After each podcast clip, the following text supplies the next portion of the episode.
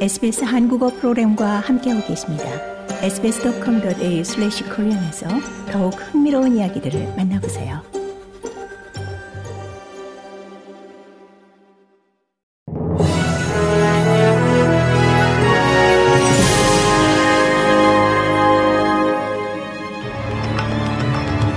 (2023년 11월 9일) 목요일 오전에 SBS 한국어 간추린 주요 뉴스입니다.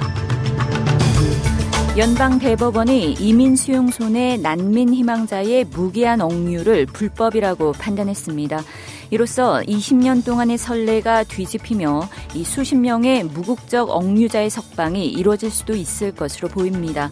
이 같은 기념비적 판결은 이 대법원 판사 과반수 이상이 타국으로 이송될 수 없는 이 난민 신청이 기각된 이들을 무기한 억류할 수 없다는 데 동의하면서 이루어졌습니다. 이 앞서 수용소에 억류된 미얀마 로힝야족 남성을 대변한 변호사들은 호주를 떠날 수 없는 난민 희망자를 계속 억류하는 것은 헌법에 위배된다는 변론을 폈습니다. 호주 정부는 이번 판결로 난민 수용소에 현재 억류돼 있는 92명이 석방될 수 있을 것이라고 말했습니다. 옵터스 통신망이 복구됐지만 마비 사태의 원인은 아직 명확히 공개되지 않고 있습니다. 어제 새벽 4시께부터 오후 1시까지 옵터스 통신망이 마비되면서 이 옵터스 고객들이 상당한 불편을 겪은 것은 물론 열차 네트워크, 병원 및 결제 시스템이 마비돼 이 전국적인 혼란이 빚어졌습니다. 켈리 바이어 로즈마린 옵터스 최고 경영자는 사이버 공격의 징후는 없다고 밝혔지만 이 사건 발생 원인에 대해서는 명확히 밝히지 않고 있습니다. 폴 버드 분석가는 이번 사태에는 이 하나의 정보통신 기반 시설에 대한 의존이 얼마나 많은 문제를 야기할 수 있는지 보여준다며 연방 정부와 규제 기관이 이 네트워크 기반 시설의 재구성을 위해 노력해야 할 것이라고 지적했습니다. 앤소니 알바니지 호주 총리가 쿡 아일랜드에서 열리고 있는 태평양 도서국 포럼 정상회의에 참석하고 있는 가운데 기후 변화와 핵 문제가 마찰 지점임이 드러났습니다. 태평양 도서국 정상들은 호주의 오커스 협정에 따른 핵 추진 잠수함 도입 계획과 이 호주의 화석 연료 사용에 우려를 표명했습니다. 태평양 국가 정상들은 핵 없는 지역을 유지하고 기후 변화에 대한 실존적 도전에 행동을 취하겠다는 결의를 보이고 있습니다.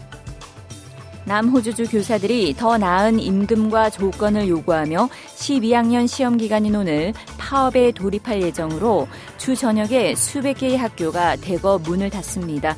남호주 정부는 지난 월요일 호주 교육 노조에 수정된 급여를 제안했지만 교사들은 오늘 파업에 동참하기로 결정했습니다. 교육부는 12학년 학생 약 1000명이 치르게 되는 회계 및 물리 시험에 지장이 가는 일이 없도록 모든 학교가 방안을 마련했다고 밝혔습니다.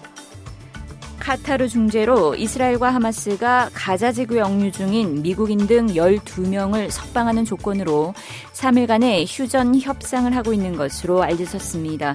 인질 석방 없이는 일시적 교전 중단도 받아들일 수 없다는 이스라엘의 확고한 입장을 수용해 협상을 벌이고 있는 것으로 보입니다. 한편 미국은 이른바 포스트 하마스 구상과 관련해 국정 운영의 중심은 팔레스타인 주민이 돼야 한다고 강조했습니다. 이상이 11월 9일 목요일 오전에 SBS 간추린 주요 뉴스입니다.